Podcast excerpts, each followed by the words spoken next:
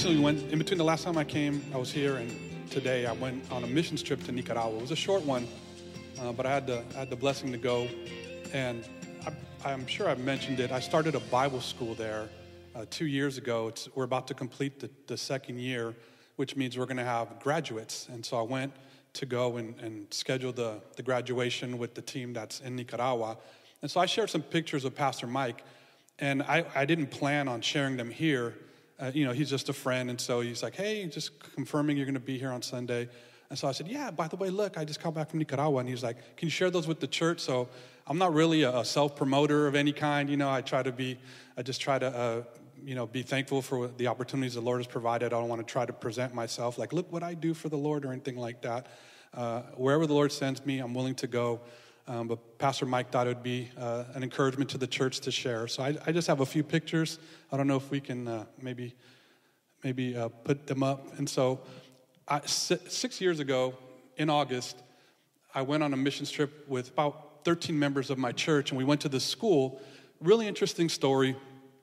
This couple got saved uh, older in life, maybe I think in their late 50s or something like that.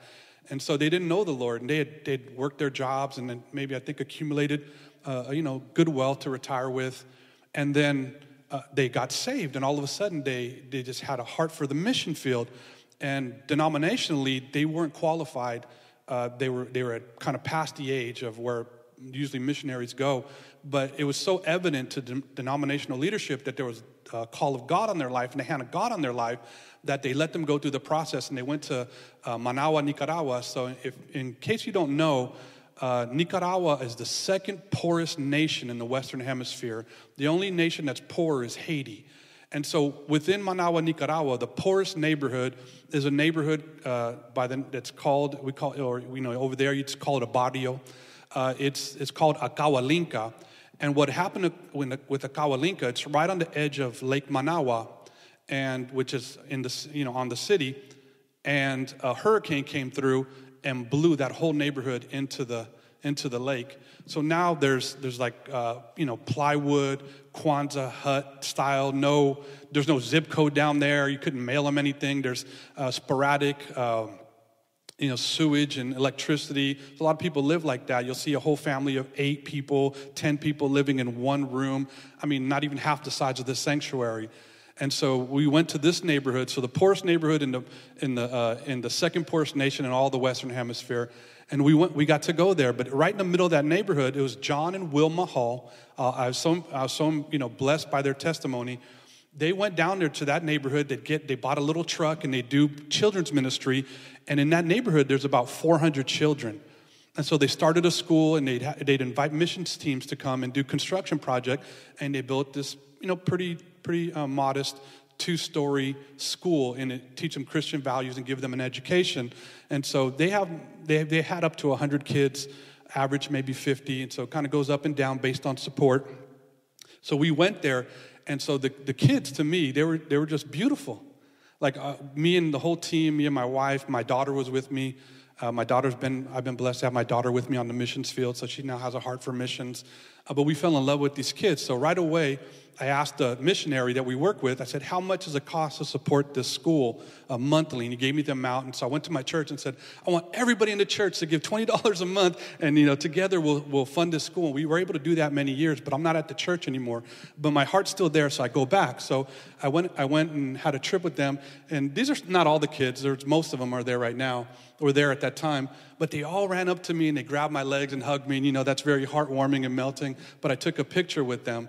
And so that's, that's some of the, the beautiful kids of that neighborhood in Managua, Nicaragua. So we can show the next picture.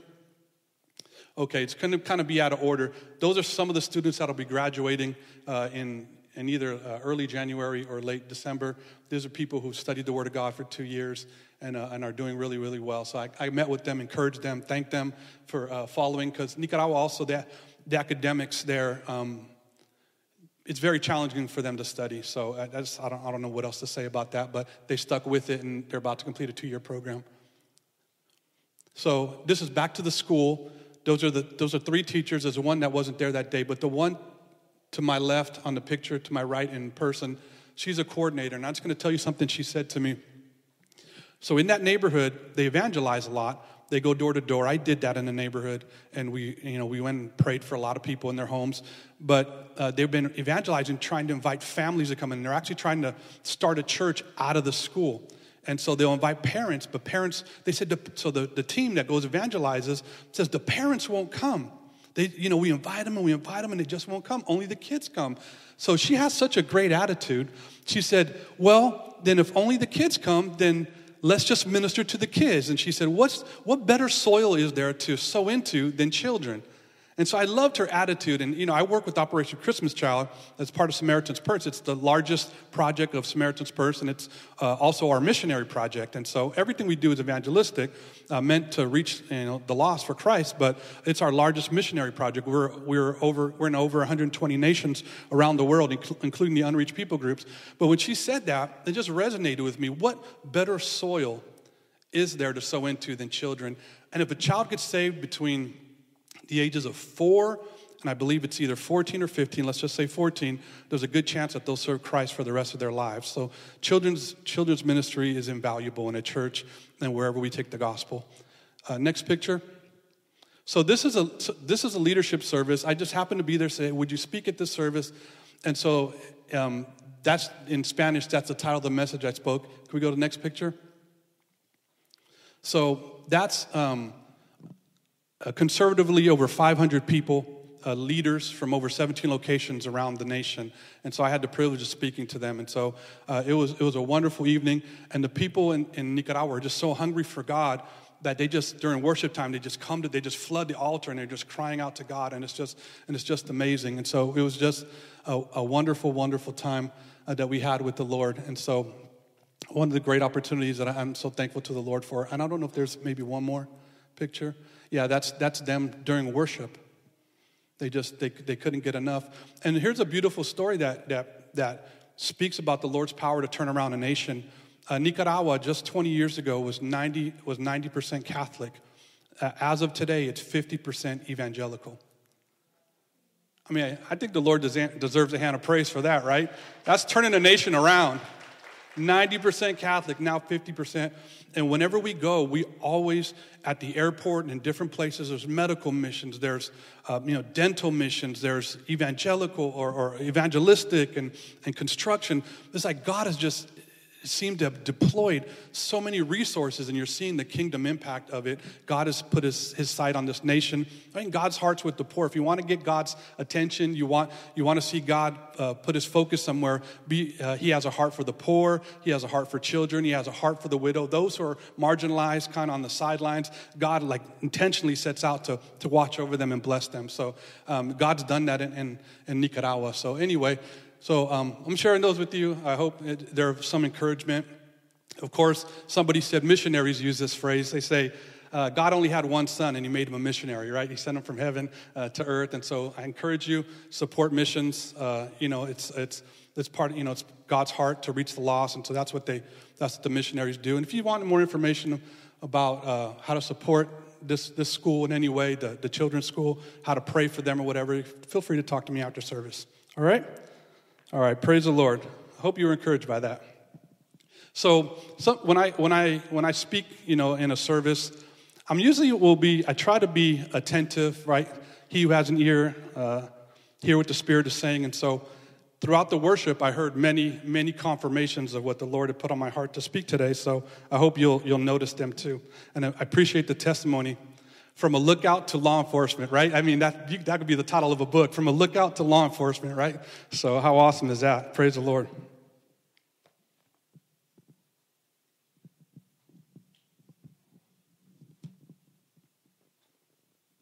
All right. Would you open your Bibles with me to the, the book of Mark, chapter 10?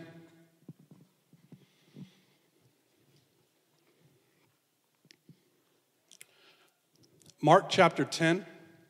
Verse 46. I'm going to grab my water.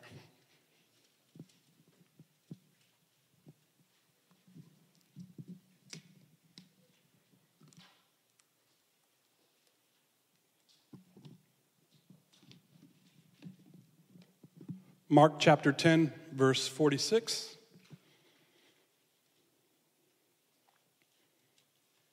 And it reads as follows Now they came to Jericho. And speaking of Jesus and the disciples, now they came to Jericho, and as he went out of Jericho, Jesus coming out of Jericho with his disciples and a great multitude, blind Bartimaeus, the son of Timaeus, sat by the road begging. And when he heard that it was Jesus of Nazareth, he began to cry out and say, Jesus, son of David, have mercy on me. Then many warned him to be quiet, but he cried out all the more, Son of David, have mercy on me. So Jesus stood still and commanded him to be called. Then they called the blind man, saying to him, Be of good cheer, rise, he is calling you. And throwing aside his garment, he rose and came to Jesus. So Jesus answered and said to him, What do you want me to do for you? The blind man said, Rabboni, or Rabbi, that I may receive my sight. Then Jesus said to him, Go your way, your faith has made you well. And immediately he received his sight and followed Jesus on the road. Father, we thank you that we can be gathered uh, together in your house today. We thank you for your presence in this place. We thank you for a wonderful time of worship we've enjoyed together. Lord, as we, as we glean from your word, Lord, we ask you to speak to us. May our hearts be open to receive. Speak to each and every one of us. May, be, may each of us be so impacted by your word, we'll, we'll leave differently than we came in, better and closer to you uh, because of your word. We love you and thank you. In Jesus' name we pray. And together we say, Amen. So, this story of Bartimaeus is found in three of the four Gospels. It's found in Matthew, in Mark, and in Luke. I'm, I'm pulling from Mark because Mark uh, has kind of the, most of the detail in his version of the story. So, whenever you see a story repeated in more than one Gospel, in, in two Gospels or three Gospels, uh, it, it indicates that this miracle or this story, uh, this teaching, had an, a greater impact on the disciples and those that were there. And so, this, this uh, miracle is recorded in three of the four gospels. And there's only actually one miracle that's repeated in all four gospels and that's the breaking of the bread. And so that, that seemed to impact the disciples uh, more than any other. And, and we can only speculate why and kind of try to determine and discern from the scripture but most likely because that's the miracle where they were involved right? So it wasn't just them watching jesus heal bartimaeus you know, him touching somebody and healing them, or somebody touching his garment and, and being healed. This is the, the bread passed through their hands. So can you imagine there's approximately 15,000 people there, 5,000 men. They have their wife and their kids with them. Approximately 15,000 people were there, is the estimates that we hear. Could be 12 up to 15. 15's not, not stretching it. And so, can you imagine going back when you, when you have five loaves and two fish and going back and feeding 15,000 people, and you're the instrument that has to keep going back and delivering the bread and delivering the fish? And I was I'm sure, pretty sure it was a long day, serving all day, feeding people, but that miracle passing through their hands. When you're, when you're part of the miracle, it seems to impact and, and leave, a, leave a, a deeper imprint on your heart. And so, that, that miracle, the breaking of the bread and the feeding of the 5,000, uh, is recorded in all four Gospels. So this one, this story obviously had an impact as well because it's in three of the four Gospels. So we're told that Jesus is leaving Jericho and he's headed to Jerusalem. Now, within a week from this story, Jesus will be hanging on a cross dying for the sins of the world. So he's, he's on his way. And we, we know when we read the scriptures that he, he's already starting to feel the weight of what he's about to endure, right? Jesus was fully God and, and fully man. And you know what's interesting is, I, like I said, I had so many con, uh, you know, confirmations I feel. I don't need the confirmations. I prayed and God put this, this a miracle on my heart to share with you. But me and my son were talking last night. Uh, my oldest son, he's in seminary, he goes to Southern Seminary, uh, working on his MDiv. And we were talking, this is like, this is so great, right? Me and my son are having a discussion about the Trinity. That's so fun, right? And he's he's in the middle of his studies, so he has all this fresh, you know, theology to share with me, and I'm just like, oh man, I'm like getting choked up, you know, because he's just sharing. But he, he, we were talking about the Trinity, so when the first song we sing is in the name of the Father, in the name of the Son, in the name of the Spirit, I'm like, yes, we're on track, right? That's that's how I see things. I try to see, hear things, see, you know, what the Lord is doing and saying. So it's really wonderful. And then, and then the story of Blessed Assurance, written by a blind woman. We're talking about a blind man, so right? And she saw things, she had vision despite being blind. She could see Christ, though she didn't have physical sight spiritually. Obviously, she had vision. And obviously, Bartimaeus had vision too, because he is, and I'll talk about this, but it's, it's as if he saw himself being healed. He was, was almost was in his heart after hearing about Christ. He's like, man, if Jesus comes by, I could see myself in front of him and him healing me of my sight because I know that he's the son of David, right? Which is to say a lot, and I'll, and I'll explain that a little bit. But he's leaving Jericho, headed to Jerusalem, about to die on the cross. You think there's a lot on his heart, a lot on his mind? Definitely there was. And Jericho, I think we, those of us who've been around serving the Lord for a while, we know that this is a famous city in the Old Testament, right? We probably learned, if you went to Sunday school, you probably heard about the walls of Jericho. We sing songs about the walls of Jericho coming down. And so it's a city that's famous for the walls coming down. And so here comes Jesus about 1400 years later.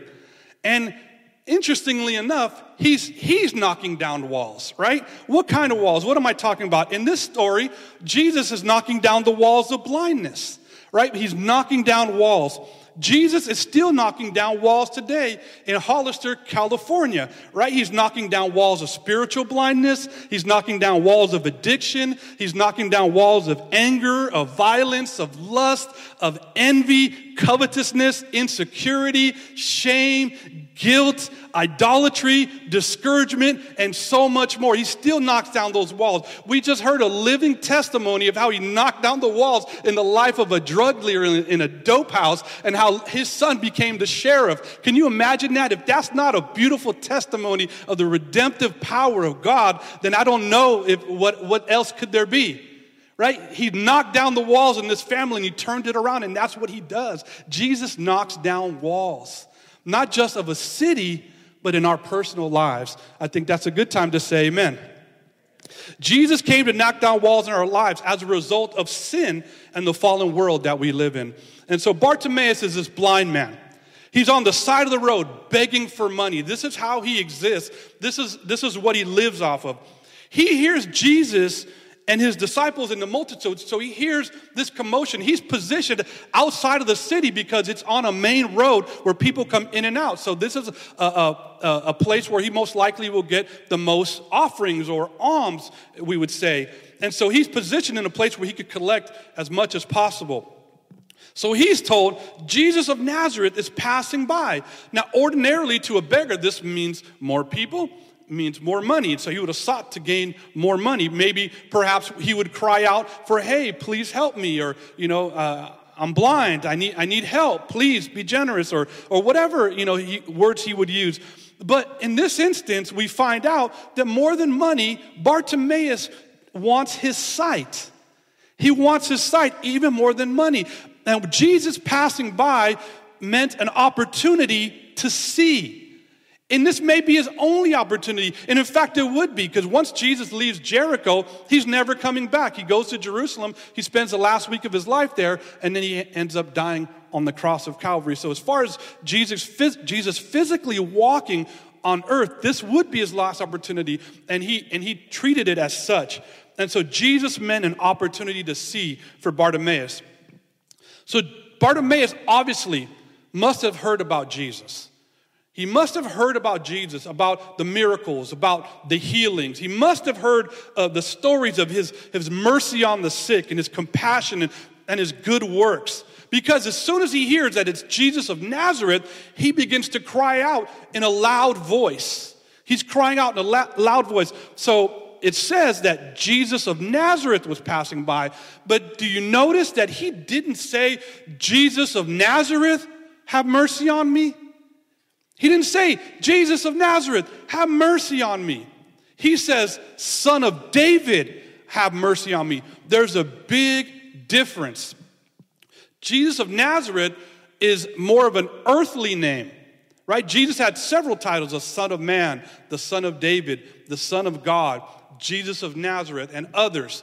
But to, to call him Son of David meant something else. And so Jesus of Nazareth is his earthly name, but he cries out, Son of David. See, what he was doing when he was appealing to Jesus, the Son of David, and, and he's appealing to the son of David, which is a, a, reference to the Old Testament. So he's referring, he's, he's appealing to the son of David and all that's embedded in that name. And let me share with you some things uh, that are embedded in that name. By calling Jesus the son of David, he was calling him the Messiah. Not everybody had kind of caught that picture yet that he was the Messiah. In fact, there was a lot of resistance to him referring to himself as the Messiah, as the Son of God. And so he was calling him the Messiah. And theologians will say he was referring to his messianic dignity. He was referring to his messianic dignity. And confessing Jesus was the Christ, and he was confessing, by using that name, confessing, I know that you're the Christ, and I know that you can heal me. You can give me back my sight. So when it's just like when we call God Jeho- uh, or you know, some people say Jehovah Jireh or Yahweh Yireh, right? Yahweh is the more appropriate term, but when we refer to him as Yah- Yahweh Yireh, uh, Jehovah Jireh, the Lord my provider, that kind of rhymes a little better, right? But uh, when we refer to those names, what we're, what we're saying is we're, we're demonstrating understanding that He's the God who provides. And so when we call Him Yahweh, what we're referring to is that we know that your name carries renown. We, we understand who you are and your reputation as God. And so it, it, it, uh, it bears his very being. So when we call him Yahweh Yireh or Jehovah Jireh, we're, so we're specifically uh, revealing that we understand that you are the God who provides. You've proven yourself. It's in your character. It's part of your attributes. Not only do you provide, but he's a generous God. He's a gracious God. He's a benevolent God. He always, he always gives us more than we could ever expect when we put our faith and trust in Him. He's a, he's a gracious, loving God and he's, uh, he's Jehovah Jireh. So whenever we find ourselves in need, whenever, whenever we find ourselves in need of provision, when, when we need protection, you're, you're Yahweh Nisi, the Lord our banner. You go before us, right? I mean, we can appeal to his name, Yahweh Rapha, the Lord who heals. And so we can appeal. What we're doing is we're appealing, we're saying, we know you're God and we understand these specific attributes about you. So I'm appealing to, to that attribute because I know it's part of your very being. Isn't that wonderful? And so, son of David, Bartimaeus is calling him son of David.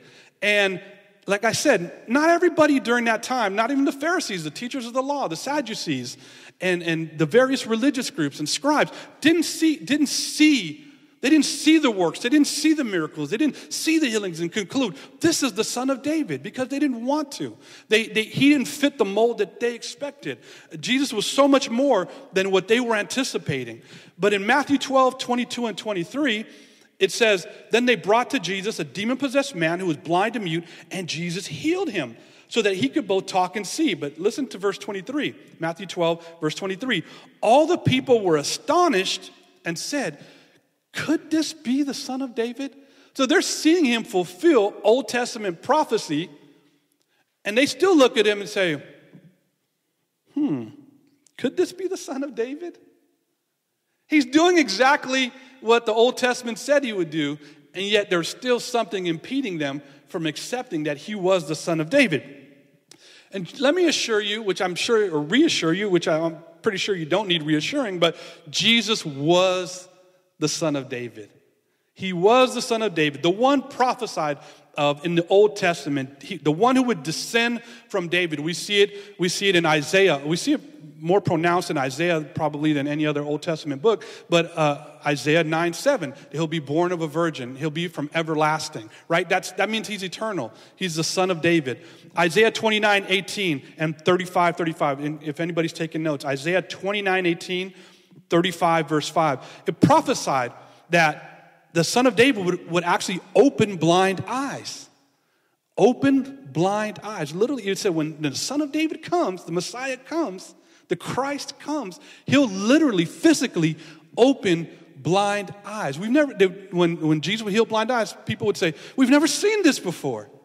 We've, we've never seen this. Who, who does this?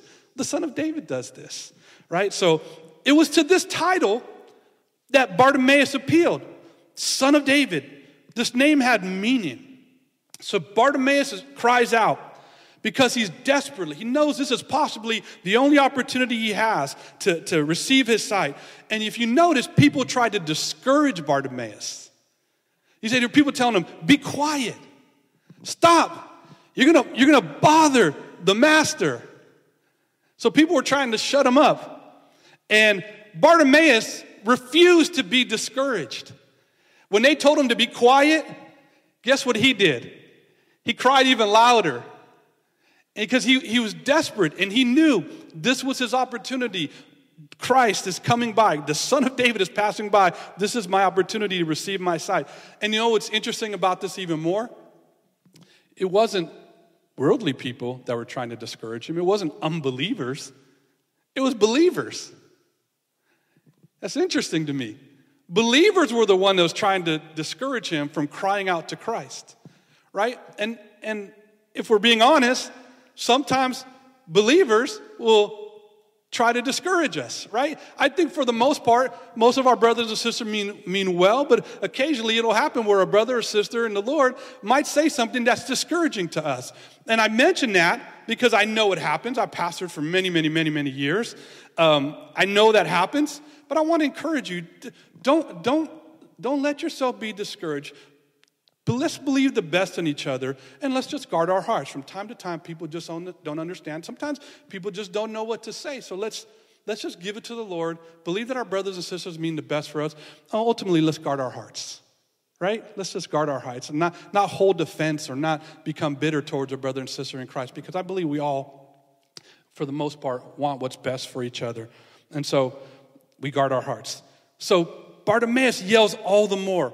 He persisted Persistence, persistence in prayer is very important. And if we want the Lord to touch the areas of our lives that need His grace, there, there are going to be times when we have to be persistent, like the, like the widow in Luke 18. So there's this large crowd. If you've ever been in crowds, there's this lot, a lot of commotion, a lot of noise going on. Yet somehow, somehow, Bartimaeus' cry reaches the ears of the Lord. Somehow, his cry reaches the ears of the Lord. Now, I don't necessarily believe that he could yell so loud that he can yell over a crowd of hundreds, possibly thousands of people. I don't necessarily believe that to reach the Lord, we have to be you know, our volume has to be at its maximum. I believe we can be like Hannah, who when she was barren, cried to the Lord and she would open her mouth and no words would come out. It was the cry of her heart that was really being poured out before the Lord. Sometimes, have you, has any here, anybody here ever been in that situation when you, you just kind of were praying and kind of appealing to the Lord and like you didn't have any words? I, have been in that position where I'm like, God, like, I need you to do something. And uh, in my heart, I just, I, my mouth, I, nothing would come out. But from my heart, I know there was a depth and a cry that I believe that, that reached the Lord's, Lord's hearing. So I don't necessarily, even though he was yelling, the scriptures say he was yelling, I don't believe it's the volume that reached the Lord. I don't necessarily believe that. That's what, what made what Jesus said. Who's this madman yelling so loud? Bring him over here. I think it was something different than that. I, I believe it was a different cry. I, I believe it was not a, an ordinary cry, uh, but a cry of faith. Was more a cry of faith, more than the volume, a cry of faith. It's the cry of faith that reaches the Lord's ears and pierces his heart that says, No one else has the power or the ability to turn my situation around, to meet my need, but you, God. It's the cry of faith. And so Jesus calls for him. So his cry of faith reaches the Lord. Jesus stops and he calls for him. Now, I, just want to point out the devil would love for you and I to believe that the Lord doesn't care about us or hear our cries or uh, his delay means denial. No, sometimes there's a wait on the Lord, there's a delay, but that doesn't mean denial. That's we persist like Bartimaeus, right? 1 Peter 5 7 says, Cast your cares on him. Why? Because he cares for you. Cast your cares on him because he cares for you. And so, Psalm 138, verse 3 In the day when I cried out, the psalmist said, You answered me. You answered me. And many times it means grace and strength to endure what we're enduring. And it's when we look back, sometimes we don't always see what God is doing. We don't perceive what God is doing because we're in the midst of a difficult situation, a trial, a tribulation, a storm. But I'm almost certain once we get through and when we look back, we can see God's hand on our lives. Often we look back. It's like you can't see the forest for the trees kind of thing, right? In the middle of it, you're like, where are you? Because I think there's something inside of us that wants us to believe that because we're Christians, things won't go wrong. Once we, once we can, once we can get over that in our Christian walk, it, will go much better for us and say, okay, God, if, if you want me to endure, then as long as you're with me, I'll continue, right? Suffering, suffering, suffering isn't in the way, it's part of the way in the Christian walk. Sometimes we think suffering's in the way. It's not. Suffering's not in the way, it is the way. There's suffering in this life, but the difference is God is with us and He's for us. And if He's for us, who could be against us? Paul said in Romans 8. And so, in the day when I cried out, you answered me. So, Jesus calls him, and he does something very interesting. He casts off his garment. And it, it, and when he did this, it was in an act of faith. We might not understand in simply reading that what that means. So, the, the garment for a blind man in that time, that garment would be what he would lay in front of him, and people would drop the money or the, the, the offering or the alms. They would put it on that, on that garment that he laid in front of him. It was, it was a specific garment that, that the blind person would keep that indicates that they're blind. And so, also, that, that garment, they would wear it like a blanket to protect them from the weather and to keep them uh, warm and, shield, and also to shield them from the sun. And so, this garment was really uh, part of his identity. It's very, it's very meaningful and useful to him. You and I may look at that garment and see no value in it. It's probably pretty worn and tattered. But for him, it's where he collected his alms to protect him from the weather and let everybody know who saw him this is a man in need. So when he throws off that garment, he's really making a statement. It's, it's an act of faith. And so, really, what he's doing is he's giving up, he's, he's uh, giving up what identified his disability.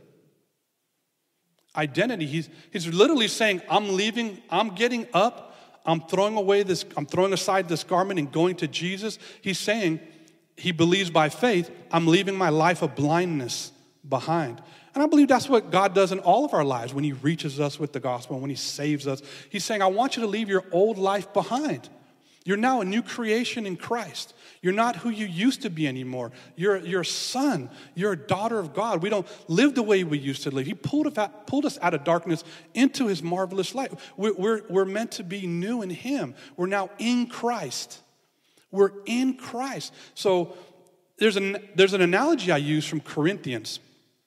When Paul's writing to the Corinthians, we see this long list of infractions and offenses towards God that's taking place. And at the same time, we, we hear Paul talking to them like there's no gift that lacks among you. So they're pretty kind of out of whack in a lot of ways in their behavior and in their conduct, but at the same time, the Spirit of God is moving around them. But what he's telling them uh, in, in the First Corinthians, one of the things he's, he's saying to them, trying to, uh, to, to, to, to uh, mark out and, and tell them about, is he's basically telling them, listen, you can't act that way anymore. You're not in Corinth, you're in Christ. You're not, he's basically saying, stop acting that way. You're not in Corinth anymore. Stop acting like Corinthians. You're in Christ. You follow what I'm saying? You're not in Corinth anymore. You're in Christ. Act like it. That's literally what he's telling them. Stop acting like a Corinthian. Start acting like you're in Christ. You're not in Corinth anymore. You physically reside there, but you're in Christ. He's saying, Christians, those who call upon the name of the Lord, who've been saved by grace through faith in Christ, we don't act the way we used to. Let him who steals steal no more. Let him who lies lie no more right? There has to be a conduct. And before we, we made promises to God, to others, and to ourselves, and said we won't continue this conduct, I remember making many promises uh, to, to, even to God, even though I wasn't really living my life for God. If, if you save me this time, I won't do this again. And I, had, I was powerless. But when we accept Jesus Christ as our Lord and Savior, when we put our faith and trust in Him who died on the cross for our sins and rose on the third, third, uh, on the third day, and that very instant when we confess Christ, the Spirit of God comes to dwell in us. And now, from the inside out, God gives gives us the power to live the life He calls us to as we continue to trust and put our faith in Him. So we're, we're not in Hollister anymore. We're in Christ. You're not in Hollister anymore. You're in Christ. You're in Christ. So let's act like it. I'm not saying you're not, I'm just saying let's all live up to the fact that we are in Christ now. And somebody might say, Well, I try. Well, I would say, Be a Bartimaeus. Lord, I want to. I want to stop doing this, or Lord, I want to live in a life that's pleasing and righteous and holy before you. Then just keep, just keep pleading. Keep asking God. Keep persisting in prayer. God, change me, Lord. I don't want to be a liar anymore. And some people think, well, my family, you know, everybody lies in my family, and that's just that's just who we are, what we do. No, you're not. You're not part of that anymore. You're in Christ. You're, you're, you're what, what, what was in your family, inherited in your family before, in Christ can all change by the power of God, by virtue of the Spirit of God dwelling within us. We have now from within, God ensured us that we could call. God would, God would never say, Be holy as I am holy, if He had not give us the power from within to, to, to progress. Right? God's, we're not talking about perfection, we're talking about progression. Always progressing towards holiness, towards righteousness, towards justice, living the life that God calls us to as indicated to us by the scriptures. Right? So, not perfection, but progression. Right? This time, next Labor Day, right? we should all be a little holier, a little more Christ like, right? Not perfection, but progression. And so ask that question next year. or, or, do you feel closer to God this year than you did last Labor Day? Amen. I don't know about you, but that testimony got me a little emotional. I never get tired of hearing redemptive stories. I mean, I love to hear the power when people share the stories, and it makes it more relatable, right? It, it, we can hear these great, you know, doctrinal teachings and, and theological precepts, but like, so I can know God is omnipotent, but when I see the power of God actually impact somebody's life, it just makes it that much more deeper and profound. And so that's why uh, testimonies are so powerful. But Bartimaeus, he's by faith leaving his life, to, his life of blindness, leaving behind his old identity. And really, one last statement on identity. You see that there's an attack on identity right now in our culture, right? Right? The, the, the, boy is a girl. Is the boy a girl or is he, is he a boy? Is a girl a girl or she or she a boy? Or, or there's now there's new new identities that are being constructed on the in between, and and you see it's getting younger and younger, right? Targets like now did they paid for it, but they try to. Com- confuse the identity issue even more by putting things in the front of the store but it's not just target it's from it's from media it's from uh, TV, it's from movies. And what is this? And I said from 4 to 14 is when if a child gets saved, they're impacted. In, uh, the, the impression of, of God on their hearts will most likely last for a lifetime if it's going to. And it's the same thing the enemy is using, trying to use the same tactic to confuse. Why does a four year old need to, need to understand and choose a sexual identity? What is that? To me, that's, that's pure wickedness and evil right? That's that's no nobody not a boy or a girl no person that's ever existed that needs to determine their sexual identity at the age of four and be guided in a, in a misguided direction right? And if we if we don't say it from behind a pulpit then who else will say it? But that that's and we have to guard our children and make sure that the world and the media is not guiding our children towards selecting a sexual identity. And we need to, we need to help them understand at their level as we determine, discern as parents when they're ready, uh, what the scriptures say. Right? The, the church supplements the family, but ultimately, parents disciple our, we disciple our children. If my children don't end up serving the Lord in adulthood, I'll consider myself a failure, not the church. It's sure quiet in here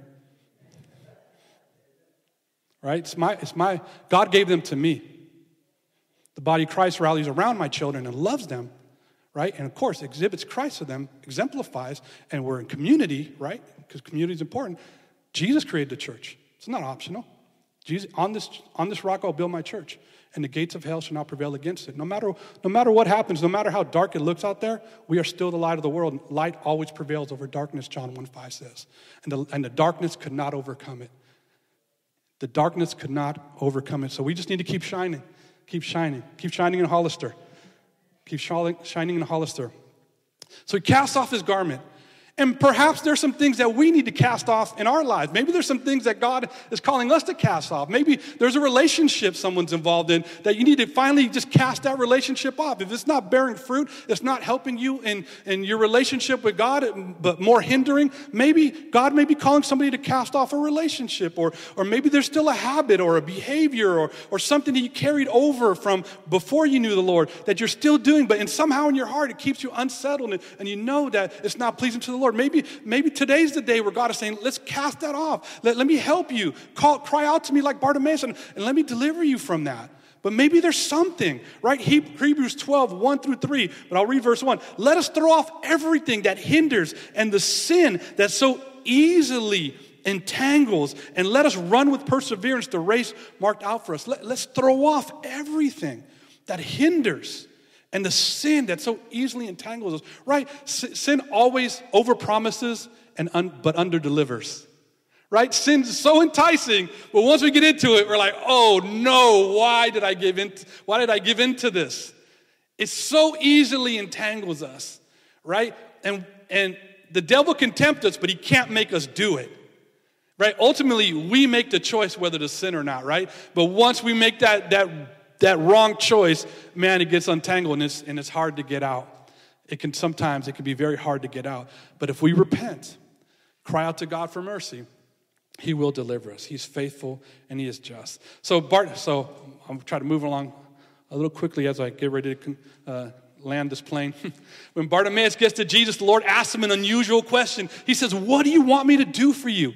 What a great question right? But my first thought is, why would he ask a blind man, What do you want me to do for you? Isn't it obvious? I mean, there's, there's, there's an obvious answer, but so why would, he, why would he not just heal him of his sight? And Jesus knows all things. When he came, he knew that that's what Bartimaeus wanted. But he, he asked him, uh, What do you want me to do for you? So the Lord asked him that. And here's a, here's a thought for us What if God were to ask you today, What do you want me to do for you? Bartimaeus was ready with his answer. Would you be ready with an answer for the Lord? Is there something pressing on your heart right now? Something that you just love God to do? Maybe reach your, your children who right now aren't serving God, or there's some other area of your life that you would want Him to do a miracle in? I believe that we can, we can present those things before the Lord at any time. I believe He would ask His children, What do you want me to do for you? If you would ask me, if you would ask me, I'll move. I'll move in your situation and your circumstance. Ask me. You know, I, I I had a time where I felt like, like prayer was being answered, right? Not just a God of prayer, but a God of answered prayer. I remember there's times, seasons in my life where I felt like God was just answering all kinds of prayers. And then I remember there's times where I felt like, God, like, where are you? Right? And there's the self-examination question, you know, self-examining questions and stuff. And, you know, I ask, but I don't, I don't point fingers at God or anything. And I was, I remember recently this year saying, God, I've been like, there's some major things I've been praying about. I just feel like I see, I don't see anything. You know, the needle's not moving even slightly on this. Then all of a sudden, just it just felt like victory after victory and blessing after blessing and answered prayer after. And so we just have to wait on the Lord and trust the Lord. But and he's he's literally, if if he were to ask me back then when I prayed a, when I prayed that prayer, like God would like, I don't understand. Um, it's literally when when I what I would ask if, if I were in Bartimaeus' position, what do you want me to do for you? I poured out those prayers before the Lord, and all of a sudden He just started answering them. And it was just so beautiful, and it's just a great reminder, right? Uh, anything God does for us is, is grace, right? Uh, we, you know, if He never did anything, another thing for us, we'd still, He'd still deserve our praise and our worship for eternity, right? The fact that He sent His Son is enough to compel us to do that, but that God would answer any prayer. But I just feel like God is so faithful, and when we persist and we and we, cry out to Him and just ask Him, Lord, not from accusation, but God, I, like, Lord, this is pressing on my heart. Where are you? And God's not, God's not threatened by that. He'll, he hears our hearts and he hears our cries, and, he, and he'll answer. We just, if we're faithful, we, we wait, uh, trust, uh, God will answer in due season. So I believe that the Lord wanted him to express his need and admit and admit his need before the Lord. And in expressing it, would be saying to the Lord, I know that you can do this. Right? It, it, our prayers reflect our belief in God. What kind of prayers do we pray?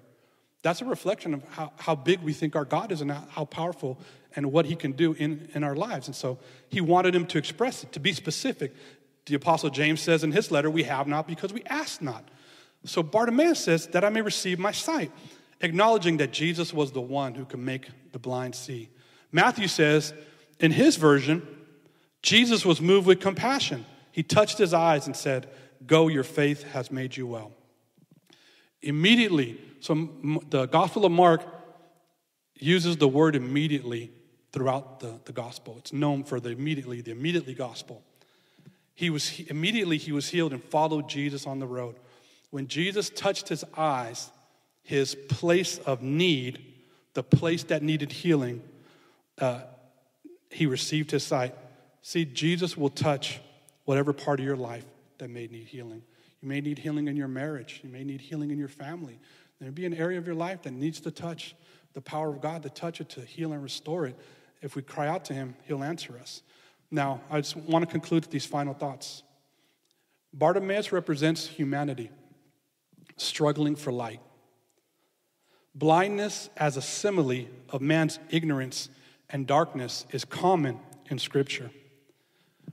The effect of blindness in a man reveals itself in so many ways, such as no direction, don't know where we are going, getting in the way of others and leading others astray. Not experience blindness does not allow us to experience the beauty that is around us. Sinners need to see that sin has made us beggars. So we need to plead to God for mercy. And when we do, we will find it. And here's a last concluding thought is that Bartimaeus is standing before Jesus. He touches his eyes, he receives his sight. What's the first thing that blind Bartimaeus now can see? Jesus. That's the whole point of receiving our sight. We are lost in darkness and in sin. We're blind, spiritually blind. God saves us. He opens our eyes so that we can see Christ and all the beauty that's contained within Christ that God has given us through his Son.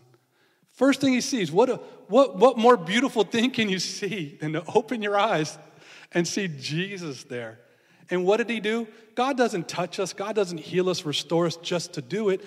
Bartimaeus did what we should all do when Christ, Christ touches our lives and heals and restores our lives, delivers us. He followed him on the road. He went from being on the side of the road to being on the road, gets a vision of Jesus once his, his healing and his, his sight is healed and restored. And then he follows Jesus. All this is just drawing us to, to be close and deeper and closer relationship with him that we might follow him on the road. So God calls us, encounters us, heals us, and we follow. He went from the side of the road to following Jesus on the road. Jesus wants to knock down walls in our lives. Will, will you or, or are you ready to leave everything behind and follow him if you haven't yet? Will you? Are you ready to? Or will you be hindered by all the stuff that, that you're holding on to in this life? I think today could be the day that God's speaking to each and every one of us to let go any, of anything that's getting in the way of us following Him completely. Are you willing to accept the truth and allow it to set you free? Or will you remain spiritually blind because it's familiar? Because it's familiar, right? We're, we're comfortable in the way we're living our lives, we've adapted to it. But it's not the fullness, it's not the life and life in abundance that Christ promises us in John 10. And I want to tell everybody here today Jesus loves you. And he demonstrated his love for you by dying on the cross for your sins. And if you put your faith and your trust in Him today, ask Him to forgive you of your sins and receive Him as your Savior and Lord, the Bible says you will be saved and receive eternal life. Would you bow your heads with me, please? I want to I want to just you to listen and if you feel far from God today, I want to just lead you in a simple prayer. It's not a magic formula, they're simple words, but obviously your heart would have to be in agreement with the words that we pray. But I encourage you to repeat these words with me. Uh, Heavenly Father, would you pray with me, please? Heavenly Father, I come to you today asking you for the forgiveness of my sins. I believe that Jesus died on the cross for my sins. Please wash them away in the blood that he shed on the cross of Calvary. Come into my heart, be my Savior and my Lord, and help me to live for you the rest of my days, to follow you on the road wherever you would lead. In Jesus' name we pray. Amen. Amen. If you prayed that prayer from your heart, the Bible says that you're saved, you received eternal life. That's where it begins by putting our faith and trust in God through what his son did on the cross when we believe in him. So let me, let me pray to conclude. Uh, Father, we thank you for your word. We're so grateful for these powerful stories that illustrate your love, your mercy, your compassion. Lord, they were not just isolated to a time of New Testament history that we, that we study in the scriptures, but you continue knocking down walls. You continue healing, restoring, delivering today. You're, you're still merciful. You're still powerful. You're still a provider, a healer. Uh, you still fight for us, Lord. You are with us and you are for us. The New Testament uh, fulfills what was promised in the Old Testament. So, Lord, I ask you to help us, Lord, to, to cast off anything that needs to be cast off and put on whatever needs to be put on. But mostly, Lord, that we would just trust you more and more each and every day, knowing that you, are with us and you're for us. Bless your people here at Grace. Lord, bless those who will watch this online. Continue to do great and mighty things in this place. We thank you for what you're doing. Uh, bless every family represented here. We love you and thank you. In Jesus' name we pray. And together we say, Amen. Bless you. Let's give the Lord a hand, please.